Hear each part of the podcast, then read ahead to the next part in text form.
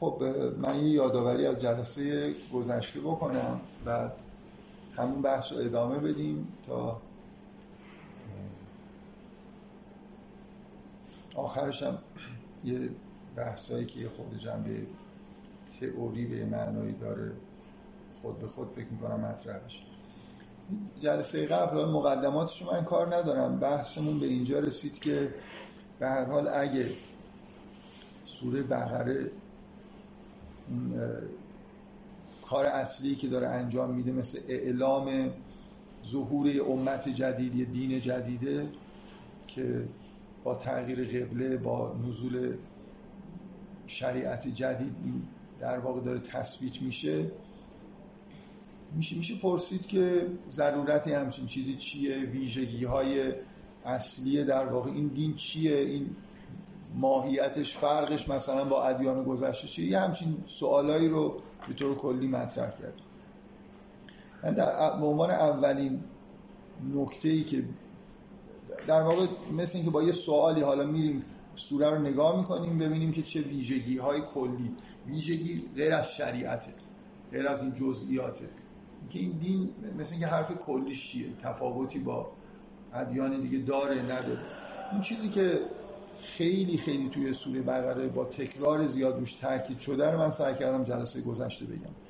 اینکه در واقع این دینی که بعدا نام اسلام به خودش گرفت اونقدر تأکیدش روی یکتا پرستی روی ایمان به خدا پرستش خدا و ایمان به آخرت انجام عمل صالح روی این نکات. اونقدر در واقع تاکیدش زیاده اونقدر اینا پررنگن که همه چیزهای دیگه که در دین هست در حدی کم رنگ میشن که مثل اینکه اصلا انگار وجود نداره. بنابراین یه دینیه یه دعوتیه که دعوت به یکتاپرستیه و به نوعی انگار به نوعی شریعت حتی مسئله نبوت رو یه جوری توی پرانتز می‌ذاره. بنابراین دعوت به, به, به یکتاپرستیه و هر دین دیگه ای که یکتاپرست باشه از نظر این دین قابل قبول یعنی چیزی که در واقع توی سوره بقره داره روش تاکید میشه اینه که ادیانی مثل یهودیت و مسیحیت که به یه نوع انحصار طلبی رسیدن که باید یهودی باشید تا رستگار بشید. باید مسیحی باشید تا رستگار بشید. اگه مسیحی باشید به هیچی نمی‌رسید. اونا بگن اگه یهودی باشید به هیچی نمی‌رسید. این نوع گرایش ها گرایش های درستی نیست. و اصلا این دین از اول انگار پیکان تیز حملش به این نوع انحصار طلبی است و مفصل حالا من جلسه گذشته آیه های خوندم که یکی دوتا هم نیستن. یه حجمی از این سوره رو تو خودش داره در بر یه حجمی از این سوره رو در واقع به این موضوع اختصاص داده شده که مثلا هر کسی یهود ایمان آورده باشه به پیامبر یا یهود باشه یا نصارا باشه یا جز صائبین باشه.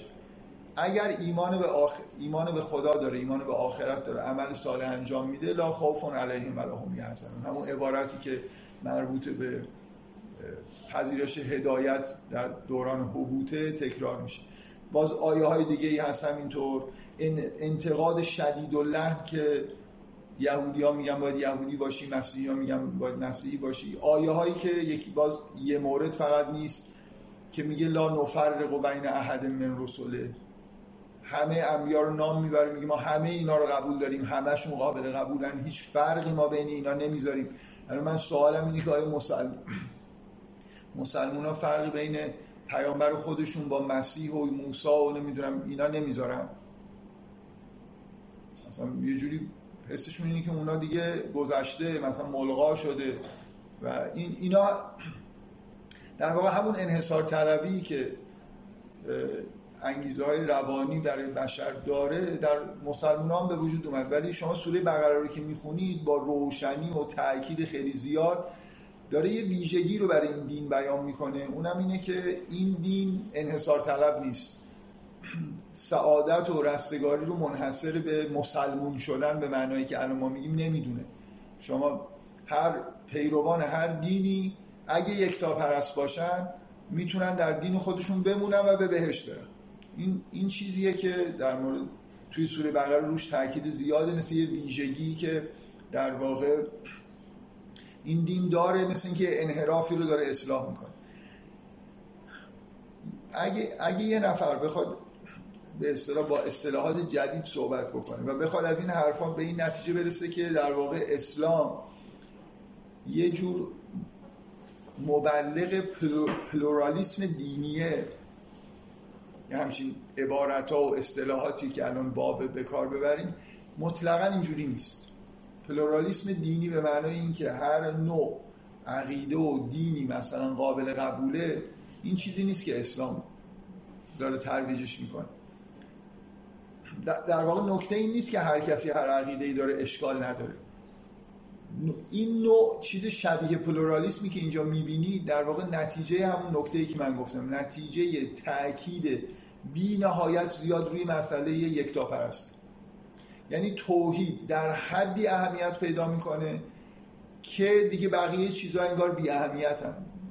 اگه یه یهودی یکتا پرسته به خدای واحد اعتقاد داره همین الان و یکتا پرسته و سعی می‌کنه که از دستوراتی که فکر می‌کنه دستورات خداست اطاعت بکنه این آدمیه که هدایت بهش رسیده و به بهشت میره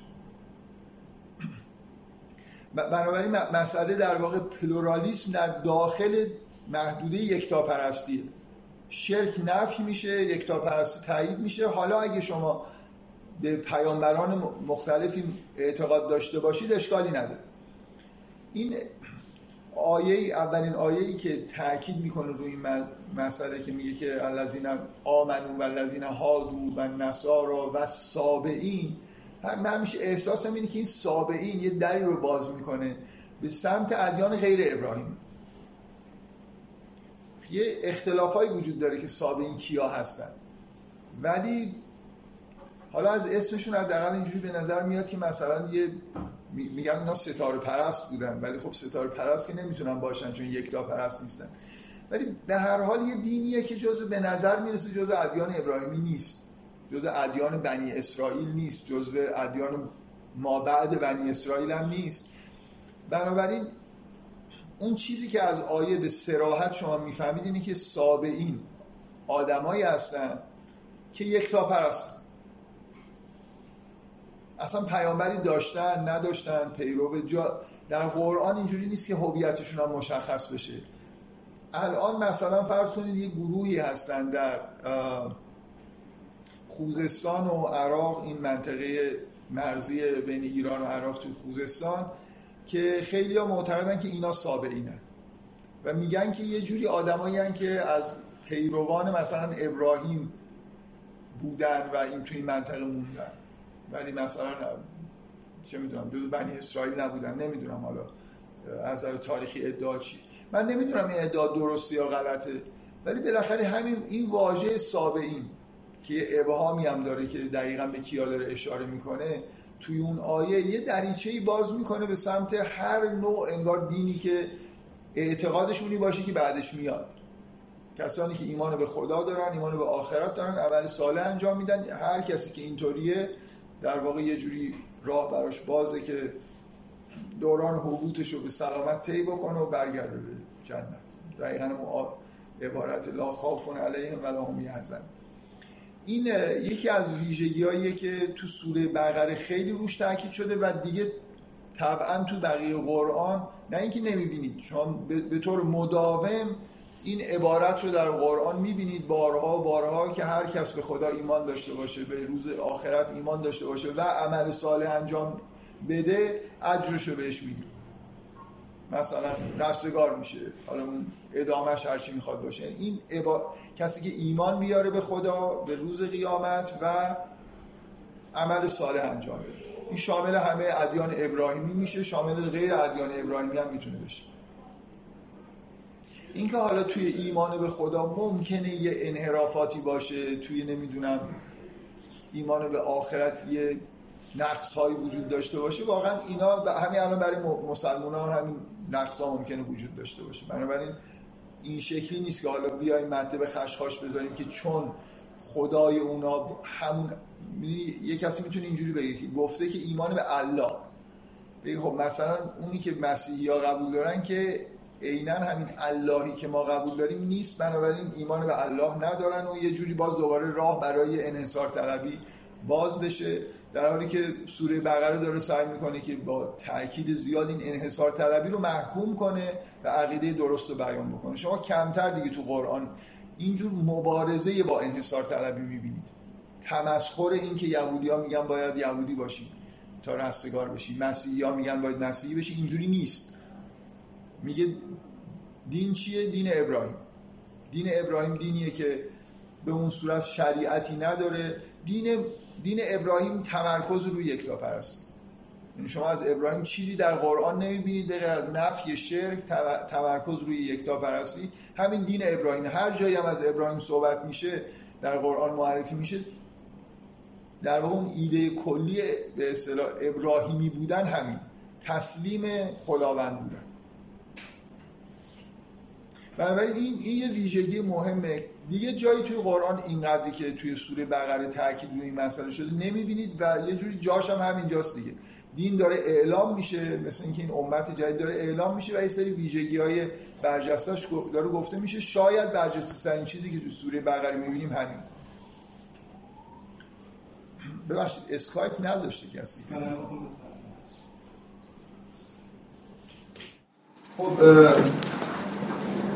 من روی این تاکید کردم که این به معنای پلورالیسم دینی به معنایی که الان میگن نیست برای خاطر اینکه یک تا پرستی رو باید داشته باشید. زیل یک تا پرستی یه جور پلورالیسم وجود داره. نه بدون یک تا پرستی حالا شما شما در بین مسلمونا کمتری همچین حالت به اصطلاح تساهل و تسامحی رو می‌بینید. به نظر میاد از همون قرن اول که گذشتیم حتی در همون قرن اول یه بارقه هایی از این که حداقل در قرن دوم که دیگه تثبیت شده است که کسانی که مسلمان نیستن مثلا یهودی ها و مسیحی ها هم دینشون قبول نیست. نه اینکه فقط بهش نمیرن بدتر از اون اینکه اصلا یهودی ها و مسیحی ها جزء کفارن و بنابراین مثلا احکام مربوط به کفار در موردشون صدق می‌کنه. کم کم به اینجا رسید که می‌تونیم حمله بکنیم مثلا سرزمین های اهل کتاب رو بگیریم اینا رو مثلا به زورم شده مسلمون بکنیم و از این کارهایی که در تاریخ اسلام پیش اومده حداقل تا یه جایش الحمدلله شیعیان در این ماجراها خیلی دخیل نبودن. از نظر فقهی هم تا یه مدت به نظر میاد مقاومت کردن در مقابل این احکام این شکلی که توی فقه اهل سنت به وجود اومد.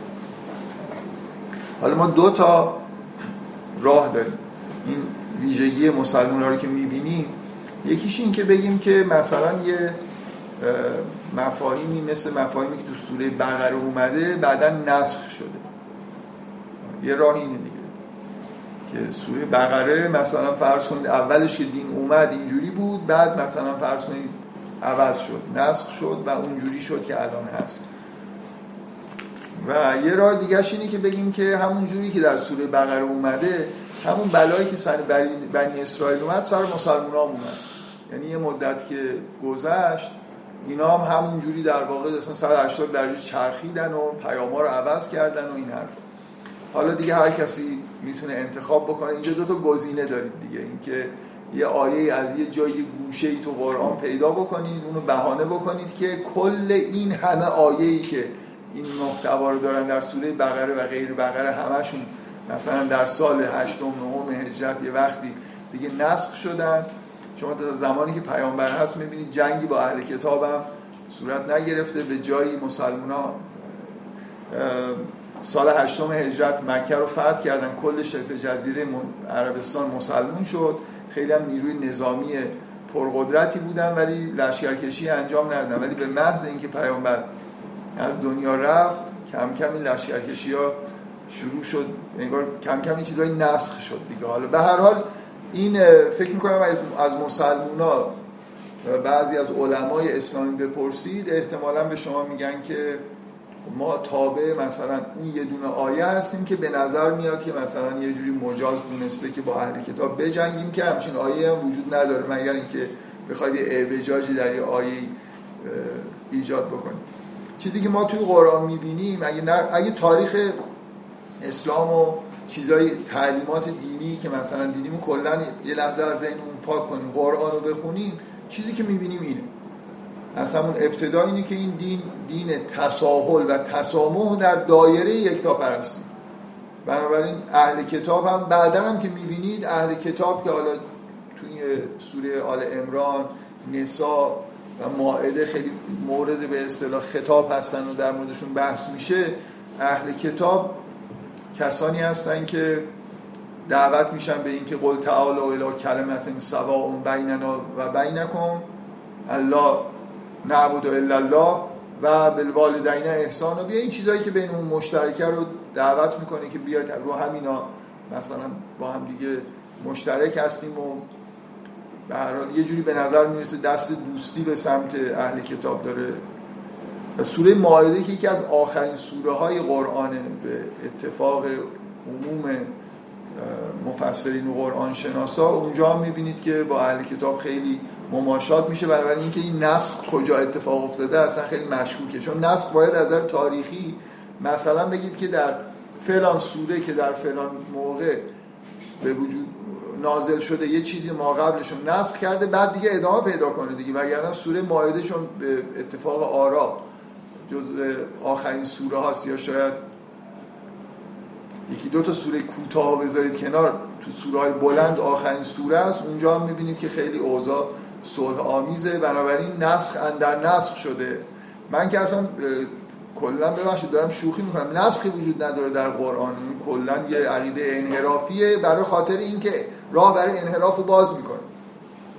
نسخ دقیقا یه اعتقادی نسبت به قرآنه که راهو برای اون تعبیرهای انحرافی که بعدا خواستن در واقع درست بکنن باز کرد دیگه. یعنی یه جایی یه آیه پیدا کنید که یه خورده به چیزی که می‌خواید بخوره. بعد اینو بگید که این از همه دیرتر اومده ما قبلش 100 تا آیه‌ای که خلاف این هست و همه رو نسخ کرده و برید اون کاری که می‌خواید بکنید و انجام بدید. و اصلا عقل و ما به اصطلاح حجت قرار بدیم. یعنی چه خدا یه چیزی بگی بعد نسخ بشه این اصلا معنیش چیه؟ از کجای هم چیزی در میاد؟ که شما در کتابی که کتاب هدایت همه مردم تا ابد قرار باشه. ف... ف... یه لحظه فرض کنید که یه حکمی قرار نسخ بشه. خب چرا تو قرآن باید بیاد؟ خب پیامبر می‌تونه بگه این کارو بکنید مردم می‌کنن. هر وقتی که اون حکم نهایی اومد اون توی قرآن بیاد دیگه. این چه بازیه که یه نفر بیاد؟ توی این کتاب ابدی. یه چیزی رو ثبت بکنه بعد دوباره یه چیزی رو عوض بکنه بعد دوباره اون چیز عوض شده رو عوض بکنه. بگید نمی‌فهمیم. این یه چیز خیلی ساده این مثل همون فنجونیه که تهش سرش بست از تهش بازه. تو وقتی می‌بینی که این آیه ها رو این به نظرت میاد اونو نسخ کرده اون اینو نسخ کرده بفهمی یه چیزی رو نمی‌فهمی. بعد داری می‌فهمی. یه بار دوباره بخون. سعی کن که به این نتیجه برسه که این کتاب ابدی همش با هم میگه هماهنگ تو خود قرآن میگه که این همه میگه, میگه اصلا اگه این از طرف خدا نبود لوجدو فیه اختلاف هم کسی را خب این کسایی که کتاب نسخ می نویسن دارن همون اختلاف کثیر پیدا می‌کنن. یعنی این با اون اختلاف داره اون اینو نسخ کرده. نه تنها اختلاف تناقض دارن پیدا می‌کنن. یعنی میگن که اینجا نقیز اون یکی آیه که اونجا هست. بعد این علما هم که می‌دونید نه علمای اسلام کلا علما یه ویژگی جالبی که دارن اینه که اگه برن دنبال یه چیزی دیگه یعنی مثلا فرض کن یه نفر میاد یه کتاب نویسه مثلا در قرن چهارم درباره نسخ توش 20 مورد نسخ نشون میده. در قرن پنجم رکوردش رو می‌زنن. یه نفر 25 تا. الان من می‌تونم کتاب براتون معرفی کتابی به اسم نسخ در قرآن یه مدت پیش چاپ شد. میگم 100 تا بیشتر شده. یعنی اصلا کلا دیگه هر جایی می‌خونید باید برید تو اون کتاب مراجعه کنید ببینید آیه نسخ شده نشده اصلا تبدیل به یه چیز جنون آمیزی شده این ماجرای نسخ خوشبختانه در علمای بزرگ اسلام خیلی ها هستن که نسخ اصلا هیچ وقت قبول نکردن قبول ندارن و به عقلشون جور در نمی اومده و موردایی هم که وجود داشته کاملا به نظرشون میومد. در واقع تمام موردایی که در مورد نسخ گفته میشه نتیجه نفهمیدن. شما یه دقت بکنید می‌فهمید که طرف یا آیه اولی رو نفهمیده یا دومی رو یا جفتشون رو که فکر می‌کنه که اینا با هم دیگه مثلا حالت ناسخ و منسوخ دارن. اینقدر این مسئله ناسخ و منسوخ گفته شده که اصلا یکی از مباحث علوم قرآنیه. یعنی در کتب علوم قرآنی یه فصلی وجود داره تحت عنوان ناسخ و منسوخ که مثلا مرحوم آقای خویی هم که کتاب علوم قرآنی نوشته فصل ناسخ و منسوخ رو داره. فقط توش میگه که این وجود نداره. یعنی بحثش رو بالاخره باز کرده به عنوان یه فصل ضروری و سعی کرده بگه که اغلا نمیشه و هیچ کدوم از این شواهد و موردهایی هم که میگن درست نیست. اغلا که میشه مثلا این روند تغییر می‌خواد ثبت بشه تو قرآن که مثلا یه نمونه برای تغییر خب آخه نه اون موردی که شما میگید خب من همین جلسه قبل که تشریف نداشتید اینو گفتم. و آپلود نشد دو تا دو تا مسئله. که مثلا فرض کنید در قرآن بله این اومده که می‌خواد. میگه که اگه زنی مثلا فرض کنید به شوهرش خیانت کرد فعلا مجازاتش اینه که اینو در یه اتاقی حبس بکنه. تا حکمش بیاد. بعد در سوره نور حکمش اومد. همین. خب این این ناسخ و منسوخ نیست که این یه چیزی گفته. ناسخ و منسوخ یعنی اینکه الان حکم اینه و شما اگه در اون دوران باشید فکر می‌کنید دیگه حکم اینه. بعد وقتی که حکم میاد تعجب بکنید که حکم عوض شد. این فرق می‌کنه. من بگم آقا مثل اینی که من پلاک موقت به یه ماشین بدم بگم حالا برو تا من پلاکت آماده بشه بیا. اون پلاک موقت رنگش فرق می‌کنه. معلومه که پلاک موقته. حکم موقت داریم در قرآن. اینکه ناسخ و منسوخ نمیشه. حکم دائمی باید باشه. بعدا یه حکم دائمی دیگه فک پلاک باید بکنید تا ناسخ و منسوخ حساب بشه. مورد مثلا فرض کنید درباره شراب. بعضیا میگن مثال ناسخ و منسوخ. خب در مورد شراب چه چیز ناسخ و مگه جایی در قرآن گفته بود شراب می‌تونید بخورید؟ مجازه بعد گفته باشه نمی‌تونید بخورید. یه آیه در قرآن هست میگه که لا تقربوا الصلات و انتم سکار. میگن که معنیش اینه که حالا فرض کنید معنیش این باشه. معنیش به نظر من که این نیست. ادامه آیه رو بخونید. با مزاس این جوکی در این مورد درست کردن. میگن که یه نفر خیلی آدم به نظر متدینی می‌رسید و خیلی آدم مقدسی بود. باش توی یه سفری همراه شدن. بعضی مدتی دوستان متوجه شدن نماز نمی‌خونه. بعد دیگه حالا با خجالت و اینا رفتن ازش پرسیدن که برای چی نماز نمی‌خونی؟ گفت تو قرآن نوشته لا تقرب الصلاه گفتن بعدش نوشته و انتم سکار گفت همشو که نمیشه عمل کرد. من به اون قسمتش عمل می‌کنم. حالا این جوکه ولی واقعیت اینه که بقیه این آیه می‌دونید چیه؟ لا تقرب الصلاه و انتم سکارا. میگه حتی تعلمو ما تقولون. میگه تا جایی که بفهمید چی دارید میگید موقع نماز. بنابراین اون سکارا مستی شراب لزوما نیست. شما به هر دلیلی حالت سکر داشته باشید یعنی حواستون پرت باشه مثلا. که نمی‌فهمید که چی دارید میگید میگه لا تقرب الصلاه یعنی نماز و احترام براش داشته باشید. وقتی به نماز وای میستید حواستون پرت نباشه سکارا نباشید تو حالت خلصه مثلا ما از قوت خوردن توی دنیا به حالت سکر می‌رسیم بالاخره. اون حالا فرض کنید اصلا فرض کنید سکارا یعنی مستی حاصل از شراب. خب؟ میگه که به نماز نزدیک نشوید در حالی که مست هستید. این یعنی مجوز داده که شراب بخورید. این یعنی هنوز حکم تحریم شراب نیومده مثلا. این نتیجه رو میشه گرفت. و اول در واقع گفته که اگه مست هستید نماز نخونید شما از این نمی‌تونید نتیجه بگیرید که حکمی مبنی بر حلال بودن شراب وجود داشته. هنوز تحریم نشده دیگه نسخی وجود نداره. مثل اینکه من بگم در تا سال دوم هجرت حکم تحریم شراب نیومده بود و بعضی از مسلمان ها شراب میخوردن. خب چی نسخ شده اینجا؟ نسخ اینه که اول تو قرآن نوشته باشه که شراب بخورید اشکال نداره مثلا. حلالا طیبا. بعد مثلا در سال دوم هجرت گفته شده باشه که نخورید مثلا فرض کنید خوب نیست. یه همچین چیزی تو قرآن نداریم. این که مثلا اولش میگه که انتم اون که انتم سکارا به نظر من که از فهوای آیه بر نمیاد که منظور مستی شراب باشه. ولی اگرم بود هیچ ربطی به ناسخ و منسوخ نداره. هیچ کدوم مثالای ناسخ و منسوخ ربطی به ناسخ و منسوخ نداره. اصلا هم چیزی وجود نداره.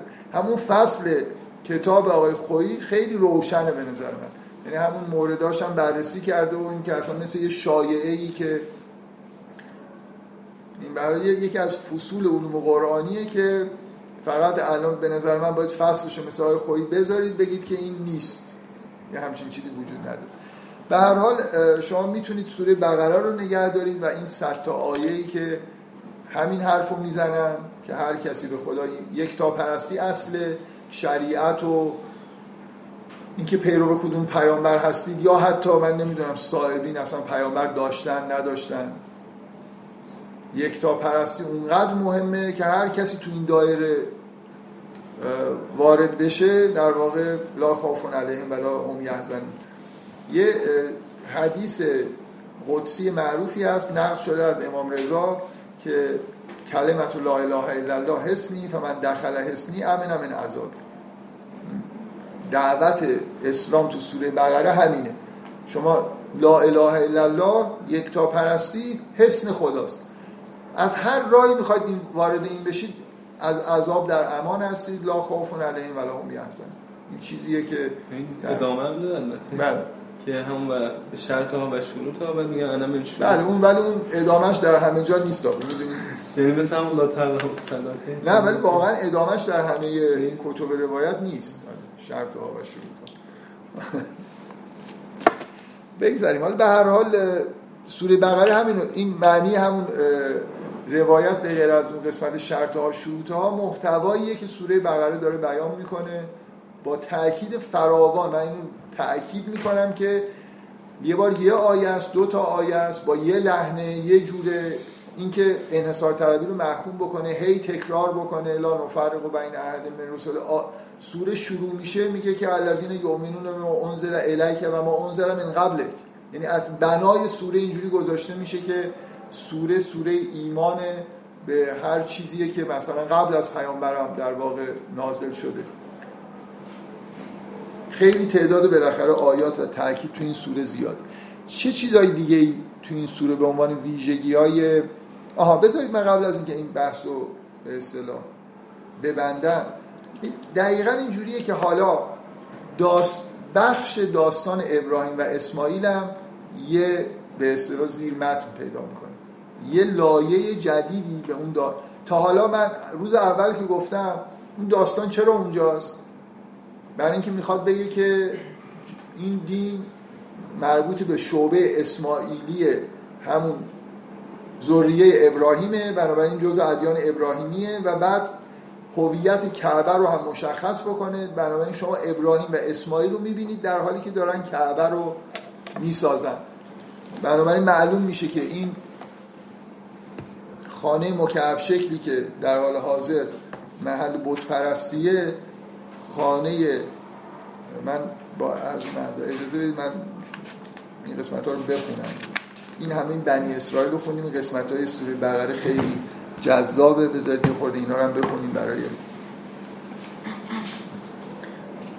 بنابراین این اولا تاریخچه انگار این دین رو مشخص می‌کنه وصلش می‌کنه به ادیان ابراهیمی.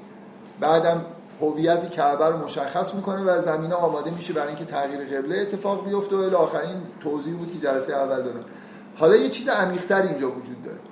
اینی که اصلا این دین محتوای اصلیش برگشتن به ابراهیمه. دقت می‌کنید یعنی داستان ابراهیم و اسماعیل فقط به این دلیل نمیاد که اینا کعبه رو ساختن و اسماعیلی وجود داشت و اون انحراف روایی که در تورات هست اصلاح بشه و این حرفا که ابراهیم اسماعیل رو نمی‌دونم هاجر رو از خونه انداخت بیرون که ساره مثلا راحت باشه. ماجرا این نبوده ماجرا چیز دیگه ای بوده. کعبه هویت دینی ابراهیمی داره و همه اینا در واقع زمین ساز تغییر قبله است. اما حالا که اینجوری نگاه می‌کنید می‌بینید که این آیات چیز خیلی مهمتری انگار دارن میگن. اصلا ماجرا بازگشت به ابراهیمه. بازگشت به یه جور یکتاپرستی خالص. اهمیت دادن فوقالعاده به شرک و توحید. چیزی که شما توی هر جا ابراهیم در قرآن هست ابراهیم اینه. یعنی ابراهیم یه آدم یه دین بدون جزئیات انگار داره ارائه می‌کنه. یک تا پرستی یک تا پرستی و و ما کان من المشرکین خدا رو میپرستید. اصلا کلا شما ابراهیم می‌بینید. همینه دیگه. چیزی در مورد ابراهیم گفته نمیشه به غیر از دعوت به توحید و دوری از شرک. اون پیامبرم تاکید داره دین من حنیفه مثلا نمیگه بله. اصلا, اصلا اسلام از, از همینجا اسلام بناش گذاشته میشه که بازگشت به ابراهیم. بازگشت به اون سرچشمه ای که کل این ادیان ابراهیمی. حالا اینو که اینجوری که نگاه می‌کنید ببینید من باز از اون راه دوم به اینجا رسیدم ولی می‌شد یه نفر متن رو فرض کن می‌خوند توضیحات جلسه اول منو فرض کنید یه نفر گوش می‌داد بعد متن رو می‌خوند و به نظرش می‌رسید که بعضی از این آیات اضافی هم. می‌پرسید که این آیات چرا اومدن بعد شاید به همینجا می‌رسید که این آیاتی کار دیگه این داستانی کار دیگه هم اینجا داره می‌کنه برای اینکه مثلا فرض کنید از اینجا شروع میشه که و از ابتلا ابراهیم ربه به کلمات فعتمهن قال انی جائل و کل ناس امام ابراهیم برگزیده شد بعد از یه آزمایشاتی خداوند گفت من تو رو برای مردم الگو قرار میدم. قال و من ذریتی قال لا ینال و عهد ظالمی بعد آیاتی هست که اینا میان بیت رو می‌سازن دعا می‌کنن برای پیامبر تا اینجاش بعد میگه رب و من یرغب عن ملت ابراهیم الا من صفح نفسه. چه کسی از آین ابراهیم فاصله می‌گیره روی گردان میشه غیر از کسی که صفحه نفسه. صفحه نفسه نمی‌دونم به فارسی. خود رو گول زده مثلا. آره، نه من می‌دونم معنیش چی. می‌خوام اصطلاحات آمیانه وجود داره که طرف خودشو مثلا احمق گیر آورده باشه مثلا خودش خودشو بگذاریم اینجا ترجمه کرده خود را به ابلهی واداشته. و لقد استفیناه فی دنیا و انه فی الاخرت لمن الصالحین. و از قال له ربه از این آیات چی کار دارن می‌کنن؟ داستان فقط این نیست که کعبه رو ساختن و تموم بشه. این که اصلا ابراهیم یه آینی داره که هر کسی از این آین سرپیچی بکنه و روی گردانی بکنه دچار حماقت شده. داستان اینه از قال له رب و اسلم. این واژه اسلم و اسلام داره اینجا انگار بنیانش گذاشته میشه. قال اسلم تو لرب العالمین. و وصابه ها ابراهیم. و این تصویری که ابراهیم وصیت کرد به ذریه خودش در حالی که داشت فلا تموتن الا و انتم مسلمون. بعدا یه جایی تو قرآن گفته میشه که هو سماکم المسلمین این اسم شما از اونجا اومده این واژه اسلام و مسلم از اونجا اومده. دوباره یعقوب که در واقع اسرائیل که رئیس بنی اسرائیل نفر اول بنی اسرائیل اونم عین همین. وقتی که داره میمیره به پسرانش میگه که و نحن له مسلمون. باز دوباره این واژه تلک امتون قد خلت لها ما کسبت و لکم ما کسبتون ولا تسالون اما کان میهم بعد این آیه میاد که و قالو کونو هودن و نصارا او نصارا تحت دو قل بل ملت ابراهیم حنیفا و ما کان من المشرکین. یعنی کلا این داستان فقط این نیست که ابراهیم و اسماعیل از تاریخی کی بودن این جایگاه داره این دین این دین مثلا فرض کن اسماعیلیه یا این کعبه. هویتش ابراهیمیه. مسئله اینی که اصلا برگشت به سرچشمه ادیان ابراهیمی داریم انجام میدیم اینجا. یعنی بعد از خطابای به بنی اسرائیل میریم سراغ ابراهیم که اصل این ماجرا از ابراهیم شروع شد و ابراهیم دینش اینجوریه. و هر کسی غیر از این دین و از این دین روی گردان بشه دچار حماقت شده. بنابراین راه در واقع باز میشه بعد در این آیه هایی که به سراحت میگن که این دین اینجوریه. این دینی که داره انگار ظهور می‌کنه باز اصلا تغییر قبله معناش فقط این نیست که تا حالا سمت اونجا می‌رفتید حالا سمت معنای تغییر قبله یعنی برگشتن به سمت ابراهیم. به سمت اون جایی که ابراهیم با دست خودش ساخته دیگه ما نماز می‌خونیم. نه اون جایی که سلیمان مثلا ساخته. برمیگردیم به منشأ ادیان ابراهیم. از این طریقی که در واقع یه سلسله بنی اسرائیلی ادامه پیدا کرد به جایی رسید یه چیز تر و تازه اینجا هست. از ذریه اسماعیل که ابراهیم هم وقتی پرسیده بود که و من ذریه قال و من ذریتی قال لا ینال و عهد الظالمین اون بنی اسرائیل به جایی رسیدن که جز ظالمینن دیگه عهد به اونا نمی‌رسه. حالا از اینجا داره شروع میشه. اینا کسایی هستن که در واقع صاحب عهد میشن و شعار هم اصلا برگشتن به سرچشمه است برگشتن به ابراهیم. بنابراین اینکه شریعت وجود داره شریعت وجود ولی قبل از اینکه شروع بشه شریعت بیان بشه این مبناها گذاشته شده که این دین دینی نیست که مثلا فرض کنید وابسته به اون شریعت باشه. دین یه دین کلیتریه که منتظر به عنوان دین پایانی این شعن رو باید داشته باشه. باید جامع همه ادیان ابراهیمی و همه ادیان یکتا پرستی باشه و هست. بود. الان که نیست. الان مسیحی ها مسلم من ببخشید اینا رو من کلا نگران این چیزایی که ضبط میشه همیشه هستن برای اینکه کسایی که اینجا هستن می‌فهمن یه جایی رو دارم شوخی می‌کنم ولی اونایی که گوش میدن نمی‌فهمن که کجاشه مثلا من با لبخند دارم میگم. مثلا خنده بزن. آره آفرین آره. باید یه جایی من گوش بدم بعدن یه جایی مثلا این چیزای کمیک صدای خنده بذاریم که معلوم بشه کجاش. من جلسه قبلم گفتم که مسیحی ها به سمت اسلام اومدن مسلمان ها کافر شدن همشون.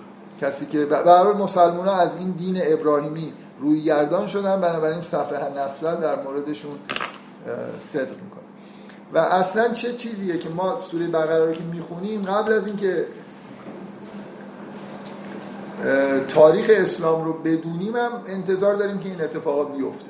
یعنی سوره بقره همینو داره به ما از اول ذهنیت رو میده که این دین هم همون بلاهای این دین هم میفته دست الذین فی قلوبهم مرض و همین اتفاقات در موردش میفته یعنی کلیتی که توی سوره بنا گذاشته شده که بالاخره جامعه دینی همچین مشکلاتی درش هست انتظار داریم این اتفاق بیفته.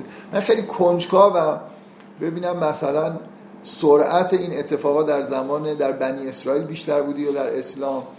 و فکر می‌کنم در اسلام بیشتر بوده و مسلمان ها می‌تونن از خودشون اینجوری دفاع کنن که اونا مدام پیغمبر میومده براشون و مثلا دو قرن طول کشیده.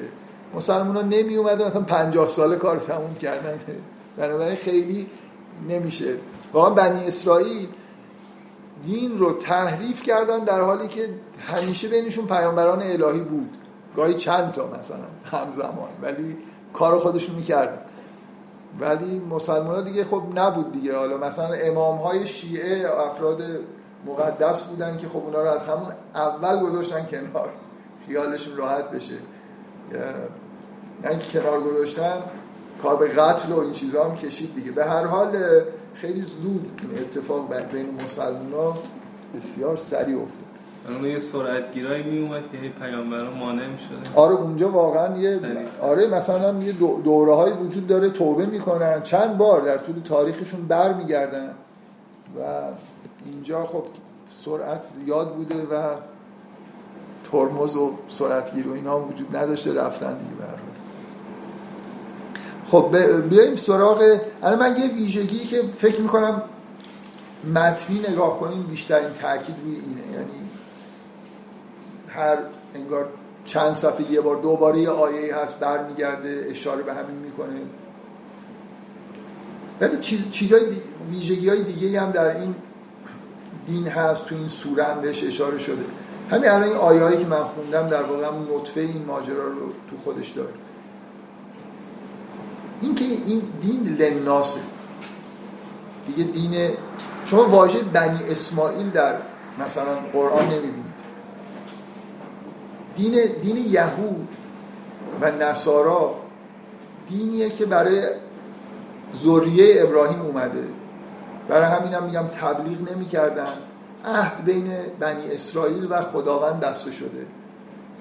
و مثل یه حالت مقدماتی تو ادیان ابراهیم آره فعلا یه جامعه دینی الگو قرار توی دنیا به وجود بیاد.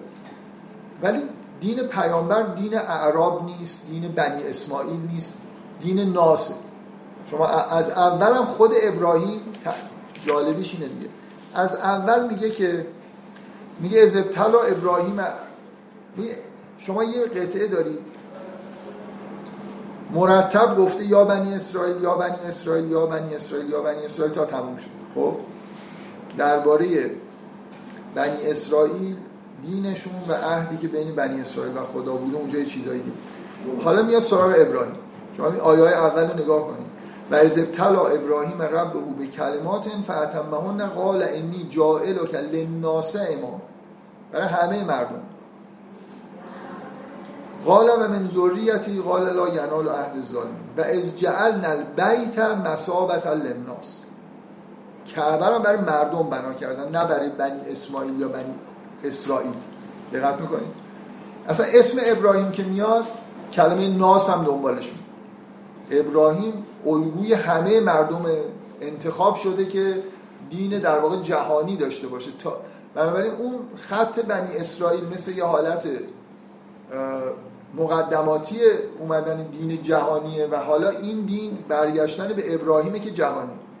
بنابراین یه ویژگی که از خط اول این قسمت داره روش تاکید میشه تکرار واژه ناسه و نسبت دادن این بیت به ناس. شما کعبه رو هر جا در قرآن می‌بینید کنارش یک کلمه خودن للناس مثلا فرض کنید. در مورد حج که داره صحبت می‌کنه نمیگه هدن للمؤمنین هدن للمتقین هدن للناس کلا بیت ان اول بیت وضع للناس للذی به بکته اولین خونه که برای مردم ساخته شده حالت عمومی داشته. به دین این دین دین ابراهیم و این دینی که الان داره ظهور پیدا می‌کنه دین قوم خاصی نیست. دین بنی اسماعیل نیست. این دین عمومیه و این ویژگیه که به نظر می‌رسه تازه است. برای همین من اصرار دارم که این تبلیغ مسیحیت برای ناس خیلی انگار امضا شده نبوده به اصطلاح. انجام دادن کسی هم حالا مخالفت نمی‌کنه ولی به نظر میاد مسیح پیامبر بنی اسرائیل بوده. تو قرآن هم اشاره میشه که رسولا الی بنی اسرائیل مثلا در مورد البته مسیح حالا به عنوان رسول به سمت بنی اسرائیل رفته ولی مسیح هم ویژگی های جهانی به معنایی داره. منتها اینکه دینش رو بخوایم برای همه مردم دنیا تبلیغ بکنیم نمی‌دونم از قرآن بر نمیاد که این یه اتفاق الهی امضا شده این. خب دیگه در مثلا فرض کن میگه کذالی که جعلناکم امتا وسطا لیکون لیکون شهدا علی الناس. یا تو سوره های دیگه کنتو خیر امت اخرجت للناس. یا به خود پیامبر گفته میشه رحمت للعالمین که اونم باز مسئله رسالت برای همه عموم مردم ممکن ازش نتیجه نشه. ولی به تو قرآن شیوه بیان قرآن و برخوردش با دین. اسلام اینه که این دین عمومیه. نه مال اعرابه نه مال بنی اسماعیل چیزی نیست به غیر از اینکه همه مردم بیان گوش بدن و تبعیت بکنن. یه ویژگی دیگه در مورد این دین مسئله محوریت کتاب توی این دین. این این نکته که خیلی نکته مهمیه. باز توی همین سوره بقره شما تاکید رو این مسئله رو می‌بینید. اینکه اینجا ما با, ما با یه وحی اولا با یه وحی در واقع مواجه هستیم که داره ببخشید آنلاین نوشته میشه. برخلاف سایر کتبی که از مثلا تورات و انجیلی که دست یهودی ها و مسیحی ها هست. سخن خداست خطاب مردم در حالی که اونا این ویژگی رو ندارن. یه ویژگی در قرآن هست. شما از همون اول که قرآن رو باز می‌کنید میدون لازم نیست که بعضی از این ویژگی ها رو تو قرآن نوشتهش رو ببینید. قرآنی که باز می‌کنید می‌بینید که سخن خداست خطاب مردم مثلا. و می‌دونید که این یه چیزیه که در واقع در همون زمان داره نگارش میشه میمونه. نکته خیلی مهم که از واقعا می‌تونم بگم آیه اول سوره بقره داره بیان می‌کنه اینی که معجزه پیامبر اسلام این کتابه این یه ویژگی خیلی مهم در مورد دین جدید. چرا؟ برای اینکه وقتی معجزه پیامبر کتابه و کتاب یه چیزیه که میمونه برای آیندگان این دین شعن به اصطلاح خاتمیت پیدا می‌کنه. معجزه چیه؟ معجزه اینه که یه پیامبر یه کاری بکنه که مردمی که اون کار رو می‌بینن مطمئن بشن که این پیامبر خداست. بنی اسرائیل که همراه موسی بودن دیدن که در رود نیل باز شد اینا رد شدن فرعونیان غرق شدن ابر بالای چادر قرار گرفته من و سلوا مثلا غذای آسمانی خوردن و صدها معجزه دیدن تا پای کوه تور رفتن و الی آخر. در تمام طول راه که می‌رفتن معجزات رو داشتن می‌دیدن. بنابراین ایمان کامل پیدا کردن که این پیامبر خداست قبل از اینکه بنی اسرائیل این راه رو شروع بکنن برای مردم موسی دو تا معجزه آورد. یکی معجزه این که اساش تبدیل به مار می‌شد یکی این که ید بیزا داشت. من قبلا توی یه جلساتی گفتم که این معجزه معجزه ای که برای مردم میاد باید طوری باشه که برای اون مردم قانع کننده باشه. این مثلا ماجرای اسای موسی اینه که در زمان فرعون ساهرای اصلا این از تاریخی چیز مسلمیه که مصر مرکز جادوگری بود. شما مکتوباتی ما الان از مصر داریم که نشون میده که چقدر مسئله جادو و جادوگر توی دربار فرعون مثلا رواج داشت توی فرهنگ مصری رواج داشت. جادوگران آدمای مهمی بودن یه کارهایی می‌کردن. مثلا از کارهایی که می‌کردن همین یکی از جادوهاشون این بود که ریسمان رو مثلا فرض روی زمین مینداختن و یه جوری یخیل الناس انها تسعا جادوشون این بود که مردم چیزی مثل جادو مثل شعبده بازی دیگه. یه کاری می‌کردن مردم به نظرشون میومد که این ریسمان ها مثل مار دارن حرکت می‌کنن. این مثلا به نظر می‌رسه یکی از جادوهای بزرگشون بود. یکی از نمایش های جادوگری بزرگ دربار فرعون بود. این معجزه به موسی داده شد که اساش واقعا تبدیل به مار می‌شد. برای خاطر اینکه اون روزی که اینا به هم دیگه رسیدن و اونا تناباشون رو پرت کردن جلوی چشم مردم این مار اون تنابا رو خورد. یعنی یه جوری برای همه مردم و خود جادوگرا. نکته مهم اینه. خود جادوگرا فهمیدن این دیگه جادو نیست. اینکه دیگه مثلا مال ما یه تکونایی می‌خوره ولی این واقعا مار شده تنابای اینا رو خورده. اینی که اونا ایمان آوردن. این صحنه صحنه قانع کننده برای مردم. معجزه قراره که آدما رو قانع بکنه که اینجا یه اتفاق چون در مصر جادوگری مثلا شعبد بازی این چیزا خیلی رواج داشت هر کاری که موسی می‌کرد ممکن بود مردم بگن خب اینم یه جادوگر بزرگیه. مثل همونطور که فرعون گفت که این تو جادوگر بزرگه هستی. بهش کب... این کبیر رو کن این جادوگر بزرگه که بهتون مثلا شما از این یاد گرفتید این شبهه می‌تونست وجود داشته باشه. بنابراین معجزه‌ای به موسی داده شده که این شبهه کلا رفت میشه. یعنی اینکه خود جادوگرا همشون بزرگان جادوگری و شعبده بازای بزرگ در مقابل موسی قبول بکنن که این کاری که می‌کنه اصلا امکان نداره جادو باشه و بنابراین مردم هم قانع بشن که اینجا جادو در کار نیست تو کار موسی. معجزه است. نکته اینه که معجزات حالت موضعی دارن در بقیه پیامبران. یعنی افرادی رو که همون لحظه دیدن و قانع می‌کنن. حد اکثر این که خبرش پخش بشه. مثلا من چون به این آدمی که داره میگه من اینو دیدم بی نهایت اعتماد دارم مطمئنم که راست میگه. تازه صد نفر میگن ما دیدیم. منی که ندیدمم تو اون زمان ایمان میارم حالا یه نسل بعدم شاید ایمان بیارم. ولی بعد از دو هزار سال الان شما قرآن بذارید کنار. داستانهایی که توی تورات هست و توی قرآن نیست. چون می‌خونید ایمان پیدا می‌کنید. اما اصلا نه تو متون مقدس رو بذارید کنار.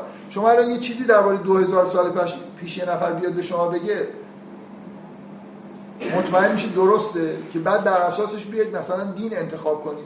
بنابراین معجزات معجزاتی که موسی داره عیسی داره بقیه پیامبرانی که تو قرآن نقل میشه دارن اینا موضعی هن. تاریخ مصرف دارن. حد اکثر چند نسل می‌تونن اقناع کننده باشن. دورتر که بشیم دیگه قانع نمیشن مردم. که یه نفر بیاد بگه آره. الان یه نفر بیاد به من میگه زمان رضا شاه مثلا یه نفر یه معجزه ای کرده. خیلی هم دیدن. بعضی هم نوشتن. ولی فیلم و عکس و اینا وجود نداره. الان که فیلم هم وجود داشته باشه دیگه ما قانع نمیشیم. تا 50 سال پیش فیلم مثل واقعی الان دیگه حداقل تو 10 20 سال اخیر شما هر نوع معجزه ای می‌تونید از سینما میرید همش معجزه دارید می‌بینید دیگه. کلی چیزای science fiction می‌بینید که وجود نداره. بنابراین وقتی یه دینی میاد که معجزش اصلا حرف اینه که معجزه پیامبر کتاب. از پیامبر معجزه می‌خوان میگه کتاب خدا مثلا هست. بنابراین این دینیه که حالا می‌تونه ادعای خاتمیت بکنه. معجزش به همه آدمایی که بعدا هم میاد می‌رسه همونطوری که به افراد زمان پیامبر می‌رسید با یه تغییراتی دیگه یه از یه جهاتی. به نفع آدمایی که بعدا میاد برای اینکه کل قرآن یه دفعه دستشونه. ولی اون آدمایی که زمان پیغمبر هستن یه چیزایی می‌بینن یه ویژگیهایی براشون داره که ممکنه از یه جهاتی برای اونها قانع کننده تر باشه. حالت معجزش مثلا فرض کنید پیش بینی میشه. مثلا اصلا قرآن رو بذارید کنار. پیروزی های معجزه آسایی که تو جنگا به دست میاد ممکنه برای اونا کاملا حالت معجزه داشته باشه و ایمان پیدا کنن.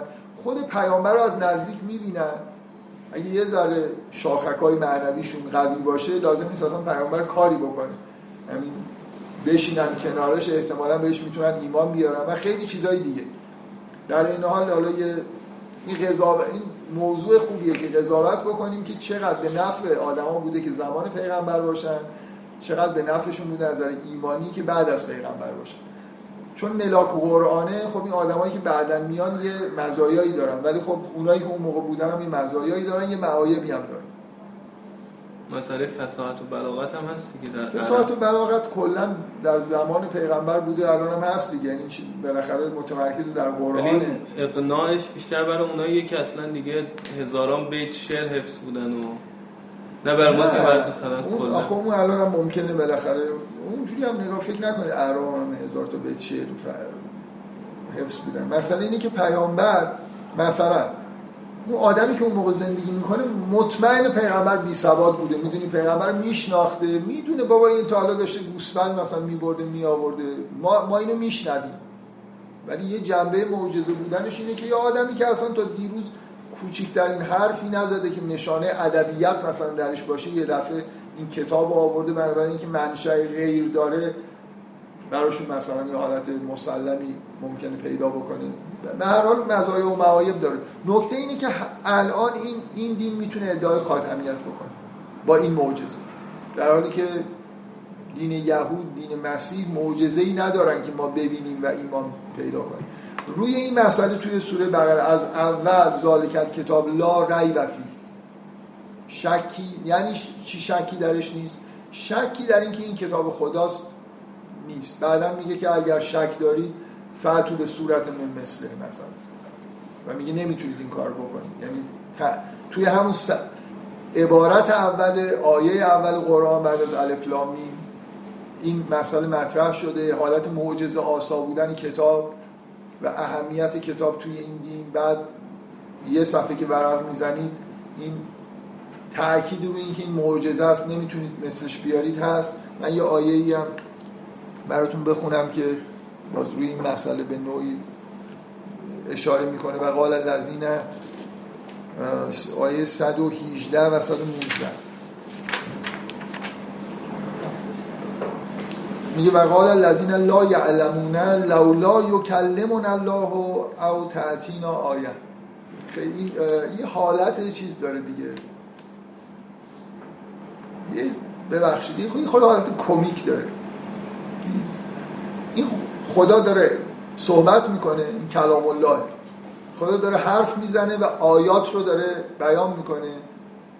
میگه اینا میگن که چرا خدا حرف نمی‌زنه و آیات بیان نمی‌کنه و این تو خود قرآن اومده که خدا داره حرف می‌زنه و این خودش که از آیات قرآن. می‌دونی؟ یه حالت پیچیده ای پیدا می‌کنه که با میگم کمیک با مزه است دیگه. و قال الذین لا یعلمون اینایی که نادانن نمی‌فهمن نمی‌دونن میگن لولا یکلمون الله او تعتینا آیه.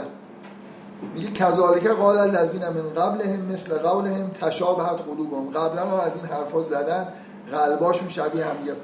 بعد میگه قد بیان الآیات لقوم یوقن آیات رو داریم به روشنی برای کسانی که یقین دارن بیان می‌کنه بنابراین در تمام قرآن معجزه خواهی از پیغمبر وجود داره و همیشه ارجاع به اینه که در واقع همین آیاتی که داره بیان میشه اینا حالت موجود آسا داره و همین چیزی که در مورد این کتاب می‌بینید بنابراین به غیر از اون نکته که جلسه قبل روش تاکید کردم ویژگی جهانی بودن ابدی بودن و این مرکزیت کتاب به عنوان معجزه تو این دین هم چیزایی که تو سوره بقره بهش اشاره میشه با تاکید کمتر از اون مسئله محوریت یک پرستی ولی بالاخره اینا مسائلی هستن که تو این سوره مطرح من امروز دلایل شخصی نمی‌تونم زیاد بمونم ولی تا هفت فکر می‌کنم می‌تونم ادامه بدم. اون موقعی که شما مسائل شخصی دارید من اصلا رعایت نمی‌کنم. ولی اگه خودم مشکل داشته باشم رعایت می‌کنم. من یه نکته بگم که این مسئله مرکزیت کتاب. این ویژگی که در این دین هست یه چیزی بهش میده یه بغیر از این حالت جهانی بودن ابدی بودن اینکه در مکان و زمان انگار دیگه محدود نیست. به نظر من این ویژگی مهمی که به اسلام می‌تونست بده و هنوزم میشه گفت که این ویژگی در اسلام می‌تونه وجود داشته باشه یه امکان بیشتری برای اصلاحگری و برگشتن به اصل. یعنی شما توی سوره هستید دارید می‌خونید که بهتون داره میگه انگار یه پیش زمینه میده که اوضاع در آینده خوب نخواهد بود. یعنی این هم یه جامعه دینی جدید این هم همون الذین فی قلوبهم مرض توش هستن. این مشکلاتی که برای بنی اسرائیل پیش اومده انتظار داریم اینجا پیش بیاد. بنابراین انتظار داریم 180 درجه اوضاع برگرد بالاخره اینجا یه کتاب کتابی هست که ما واقعا می‌دونیم که تا حدود زیادی حداقل تا درصد خیلی خیلی بالای دست نخورده است. بنابراین این کتاب می‌تونه این 180 درجه رو برگردونه. اگه سر جاش برنگردونه تقریبا برگردونه سر جاش. یعنی من من الان فرض کنید در دین یهود دستاویزم چیه؟ دیگه دیگه مثلا تحریف داستان اسماعیل و اسحاق توی متن اومده دیگه. الان اگه یه آدم بیاد اونو بخواد درستش بکنه درگیر شده با متن مقدس بنابراین خودش میره زیر سوال. اگه این کتاب تحریف نشده است و بین ما مونده یه امکانی داریم. من الان می‌تونم بعد از 1400 سال بیام سوره بقره رو براتون بخونم یا ببین چی نوشته. این نوشته یهودی ها و مسیحی ها مشکل نداره. تو از کجا میگی یهودی ها و مسیحی ها مشکل دارن؟ نمی‌دونم. یا یه آیه باید بیاره که بقیه رو نسخ کنه. یه آیه خیلی قوی که 150 تا آیه دیگر رو نسخ بکنه که همچه آیه وجود نداره. یا بره روایت بیاره من نمی‌دونم. یا به سیره شیخین می‌خواد رجوع بکنه. بالاخره باید یه دلیلی بیاره. دلایلش به اندازه کافی قوی نیست. یعنی آدمه. آدمی که فطرت سالمی داره تو این جامعه داره زندگی می‌کنه می‌تونه قضاوت بکنه که این حرفا درسته قرآن نمیگه من خاطره جالبی که دارم که یه بار فکر می‌کنم توی جلسه گفتم حج تمتع که رفتم یه همسفر یه هم اتاق پیدا کردم که اصلا آدم چیزی نبود. آدم مثلا فکر کنید که خیلی کتاب خونده باشه تفسیر خونده باشه قرآن ولی زیاد میخون یه روز به من گفت آقای تو کنی قرآن وقتی میگه اسلام منظورش انگار اسلام نیست. خیلی برام جالب بود که یه نفر آدم مثلا کارمند شهرداری بود ولی بالاخره قرآن زیاد خونده بود یه خود دقیق خونده بود. چیزی که متوجه شده بودیم که تو قرآن وقتی میگیم مثلا اسلام منظور این نیست که ما میگیم اسلام. و این خودش نشون میده که مردم لازم نیست اصلاحگری یک مفسری هم بیاد. همینو با دقت بخونن خیلی چیزا رو می‌فهمن. فرق داره با اون چیزایی که مثلا بهشون به عنوان تعلیمات اسلامی گفتن یه جاهایش فرق داره. و یه خود کافی یه جایی طرف شک بکنه که این چیزی که مثلا تو تعلیمات بوده خلاف قرآنه و بعد راه براش باز میشه که قرآن اگه اصل قرار بده خیلی چیزا می‌فهمه. درباره عقاید اسلامی درباره تاریخ اسلام درباره پیامبر درباره عبادت کردن خیلی چیزا تو قرآن هست که می‌تونه نظر آدما رو جلب بکنه و یه اصلاحی توی ذهنشون فردی نسبت به تعلیماتی که دیدن ایجاد بشه. همیشه هم میگن مثلا قرآن و اینا خیلی در حاشیه بوده مثلا تو دورای اسلامی. چرا؟ برای خاطر اینکه بالاخره فرقه هایی به وجود اومده عقایدی به وجود اومده که نمی‌شد این بیاد توی وسط کار. یعنی مثلا فرقه ها به روایت ها و تاریخ خودشون هی رجوع می‌کنن به آدمای خودشون برای اینکه عقاید خودشون رو می‌خوان به کرسی بنشونن. و اگه برگردن هیچ کدوم این فرقه ها اون چیزی که تو قرآن هست و متاسفانه نمیگن.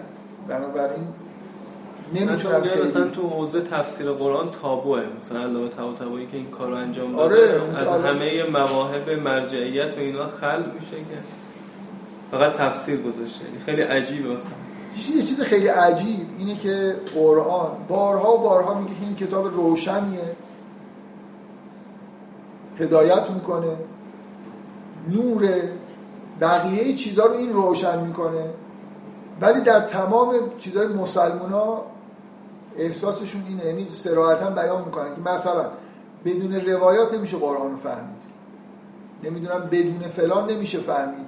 یه بار مثلا یه جوری میترسونن مردم که اگه قرآن رو بخونی یه دفعه ممکنه بد بفهمی بعد مثلا گمراه بشی. والا من نمی‌دونم ما قرآن رو خوندیم هدایت شدیم. خود قرآن هم میگه که بخ... قرآن میگه منو بخونید هدایت میشید. یه آدمی به شما میگه که اگه قرآن رو بخونی ممکنه گمراه بشید تو حرف کیو گوش میدی؟ خود قرآن داره میگه منو بخونید کتاب هدایته و برای گمراه هم می‌کنه اگه آدم مرضی داشته باشه رو میگه گمراه می‌کنم. ولی مسئله اینه که بالاخره با صداقت بخونی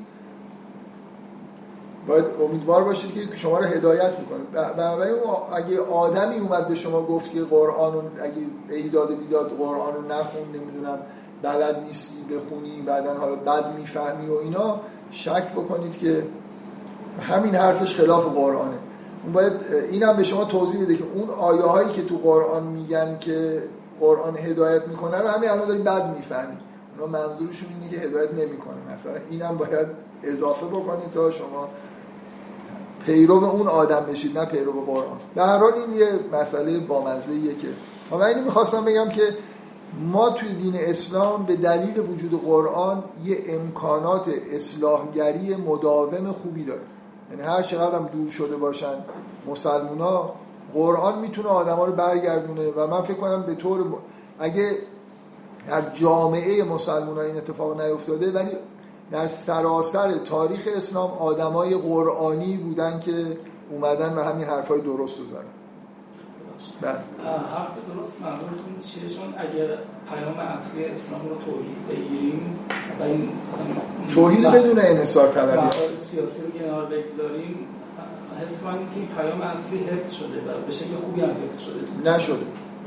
همون تو ایران پیام توحید خوب حفظ نشد سال اول اسلام حالا بعدش. نه ال- الان الان شما جامعه مثلا ایران رو نگاه کنید به نظر من توحید توش خوب حفظ نشده. ایران ایران رو بذاریم کنار. خب بله توحید به معنای یکتا پرستی و مثلا فرض کن اینا تا حدود زیادی تو جامعه اسلامی حفظ شده منتها با انحصار طلبی شدیدتر. پیام فقط توحید نیست. پیام اینه که زیل توحید همه آدمایی که میان مسئولیت داشته باشن. این از همون قرن اول شکسته شد. درسته ولی مثلا انحرافات بنی اسرائیل که به حد شرک. بله تا حدودی میشه گفت که انحراف های شرک آلودی که مثلا توی تاریخ بنی اسرائیل و مسیحیت و اینا هست تو اسلام کمتر اتفاق افتاد کمتر اتفاق افتاد این مثلا حالت اینکه بت بسازن و اینا نیست ولی یکی از شرک ها تبعیت از اکابر و علما و این حرف هاست که تو قرآن به بنی اسرائیل نسبت داده میشه که اون به شدت در اسلام اتفاق افتاده. بت نساختن. اصلا دورش گذشته بود کلا تو دنیا نساختن. فقط تو این منطقه حداقل دیگه خیلی بت تراشی و اینا وجود نداشت. به هر حال نکته مهم اینه که خیلی عمیق ممکنه بتونیم به مسائل در واقع قرآنی بر به پیام اصلی برگرد. خب می‌تونیم سوال جواب بکنیم. می‌تونیم می‌تونم هم یه مقدمه برای یه موضوعی رو ب... بذارید یه من خودم یه سوال مطرح یعنی موضوعی که الان می‌خواستم بگم و نگم ولی سوالش رو برای جلسه آینده مطرح بکنم. فرض کنید همه این حرفای منو پذیرفتید. و الان قبول کردید که این سوره با این مقدمه خوبی شروع میشه بعد یا بنی اسرائیل بعد داستان ابراهیم همش هم هی داره عمیق‌تر میشه جالبتر میشه. عمیق‌تر که میشه یعنی اون چهار تا آیه هم که خیلی به اون توجیه اول نمی‌خورد الان کاملا جای مثلا خودشو پیدا می‌کنه که این چرا اینجا اومده. بعد فرض کنید مثلا تغییر قبله و شریعت و حالا اون مؤخراش هم فرض کنید درست شده. یه نفر می‌تونه بپرسه من دارم الان می‌پرسم. چرا اینقدر پیچیده؟ چرا اینقدر نامفهوم؟ الان اینا رو که فهمیدیم آقا یه نفر بیاد بگی بسم الله الرحمن اول چکیده بنویسیم در این سوره مثل مقاله در این سوره می‌خواهیم توجیه بکنیم چرا چجوری دین جدید در ادیان ابراهیمی میاد و بعدش هم مثلا می‌خوایم بگیم که این دین مثلا همون دین ابراهیم است و فلان و اینا بعد هم قسمت های از شریعت را بیان کرده با چنین مؤخره ای پایان می‌دهیم. خب مردم می‌خونن میگن بعد همچه سوره قرار بخون بعدم مثلا فرض کن بابا این قسمت ها که تموم میشه یا بنی اسرائیل یه آیه مثلا بیاد که خب پس بنی اسرائیل به اینجا رسیدن دیگر نمی‌توان یه پیامبری نازل حالا برگردیم ببینیم که از اول چه بوده است. بعد بریم داستان بعد مثلا تموم که شد بگیم آها می‌خواهیم جامعه دینی جدید رو اعلام کنیم توسط تغییر قبله. یه اینتر حداقل. یه یک جمله بنویسه مثلا خیلی از این چیزها رو ما می‌فهمیم. چرا اینجوری نیست؟ چرا باید؟ اون یابنی اسرائیل تموم میشه. یه دفعه میگه که از ابتلا ابراهیم رب او به کلمات این حالا بیا و درستش کن. این چه ربطی به قبلش داره؟ اون چه ربطی به اینجا داره؟ این آیه چرا اینجا اومده؟ چرا قرآن اینجوریه؟ یه سوال چیز دیگه یه سوال تئوری که حالا یه نفر می‌تونه بگه ربطی به فهم سوره بقره نداره واقعا. ولی قرآن چرا به نظر میاد قامزه چرا این توالیهاش اگه توجیه منطقی داره هیچ چیزی به ما نمیده؟ خودش اشاره های روشنی به ما نمی‌کنه که ما این توالی رو درک بکنیم. باید بشینیم فکر کنیم تناسب آیات رو بفهمیم و الی آخر. سوال از این سرهایی که شما تکون می‌دید نشون میده که سوال موجهیه از شما. حالا من می‌خواستم آخر این جلسه این موضوع رو بگم. حالا چون هممون عجله داریم این جلسه رو تموم بکنیم من اینو انشالله جلسه اول یا جلسه آینده میگم. فردا نمی‌تونم بیام. ولی نهایت سعیمون می‌کنم چهارشنبه این هفته بیام. بعد اون جلسه همون فردا نیست؟ فردا اون جلسه هم بعد چهارشنبه جلسه آخر دیگه. فکر می‌کنم جلسه آخر باید باشه دیگه. امیدوارم. اگه نه مثلا یه جلسه بالاخره تو روزهای آخر سعی می‌کنم بیام. اگه شده بعد ما رمضان بالاخره. اینجا تموم نمیشه. مخصوصا یه سوال مطرح شده که باید در موردش صحبت بکنم. خب اگه چند دقیقه وقتی کسی یه دونه مثلا سوال داره بپرسیم تا همتون عجله دارید. برید مثل کسی سوالی هم نداره. خب خدا شد یه صوت جلسه قبلی ازت من دادم. شاگرد اینکه اکثریت زمان رسالت پیغمبر به سمت اورشلیم. خدا آدرسش رو درشون بفرستم دیگه تو تلگرام بشه یا؟ اکثریت منظورتون چیه اصلا پیامبرم به سمت اورشلیم میخونده دیگه. هم هدف این بوده که این شیفته مثلا بود بشه یا به هر حال به سمتی باید نماز میخوندن دیگه. کعبه مرکز بت پرستیه تا هویتش معلوم نشه که شما دارید به سمت ابراهیم برمیگردید می‌دونید باید یه آیاتی بیاد. به مسلمان بگه که این خونه خونه مقدسیه ابراهیم بنا کرده. چه عجله ای حالا. اولش چند نفر آیه پیامبریه چند نفر آدم هم اطرافش دارن. حرفاشو گوش میدن عبادت می‌کنن.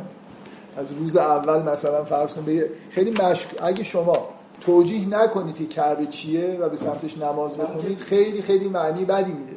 برای اینکه ابراهیم متصله که ولی مرکز بت پرستی آخر همه بت ها اونجاست. می‌دونید؟ یعنی یه جوری باید این مسئله روشن بشه که این ماجرا چیه؟ مرکز یکتاپرستی ما داریم به سمتش. مثلا اول باید اصلا به جایی برسیم که جامعه دینی تشکیل بشه. جامعه دینی تو مک... مکه که نمی‌تونست تشکیل بشه. چند تا آدم اطرافی پیامبر مثلا جا... مکه مثل اون دعوت سایر پیامبران مثل هود و لوط و اینا که چند نفر دور پیامبر جمع میشن اون شکلیه. از مدینه است که یه دفعه به طور معجزه آسایی شهر انگار پیرو به پیامبر شدن. به هر دلیلی. میگن دلیلش رقابت های مثلا مکه و مدینه و اینا بوده. شما می‌تونید فکر کنید که یه دلیل معجزه آسایی داره. واقعا یعنی یه دفعه خیلی اتفاق عجیبی افتاد دیگه که مردم یه شهری اومدن پیامبر رو از مکه بردن اونجا و یه جوری مثل رهبر خودشون قبول کردن. به هر حال این اتفاق وقتی داره میفته این تغییر قبله که جامعه دینی واقعا امت جدید داره تشکیل میشه. هویت داره پیدا می‌کنه. داستان گفته میشه.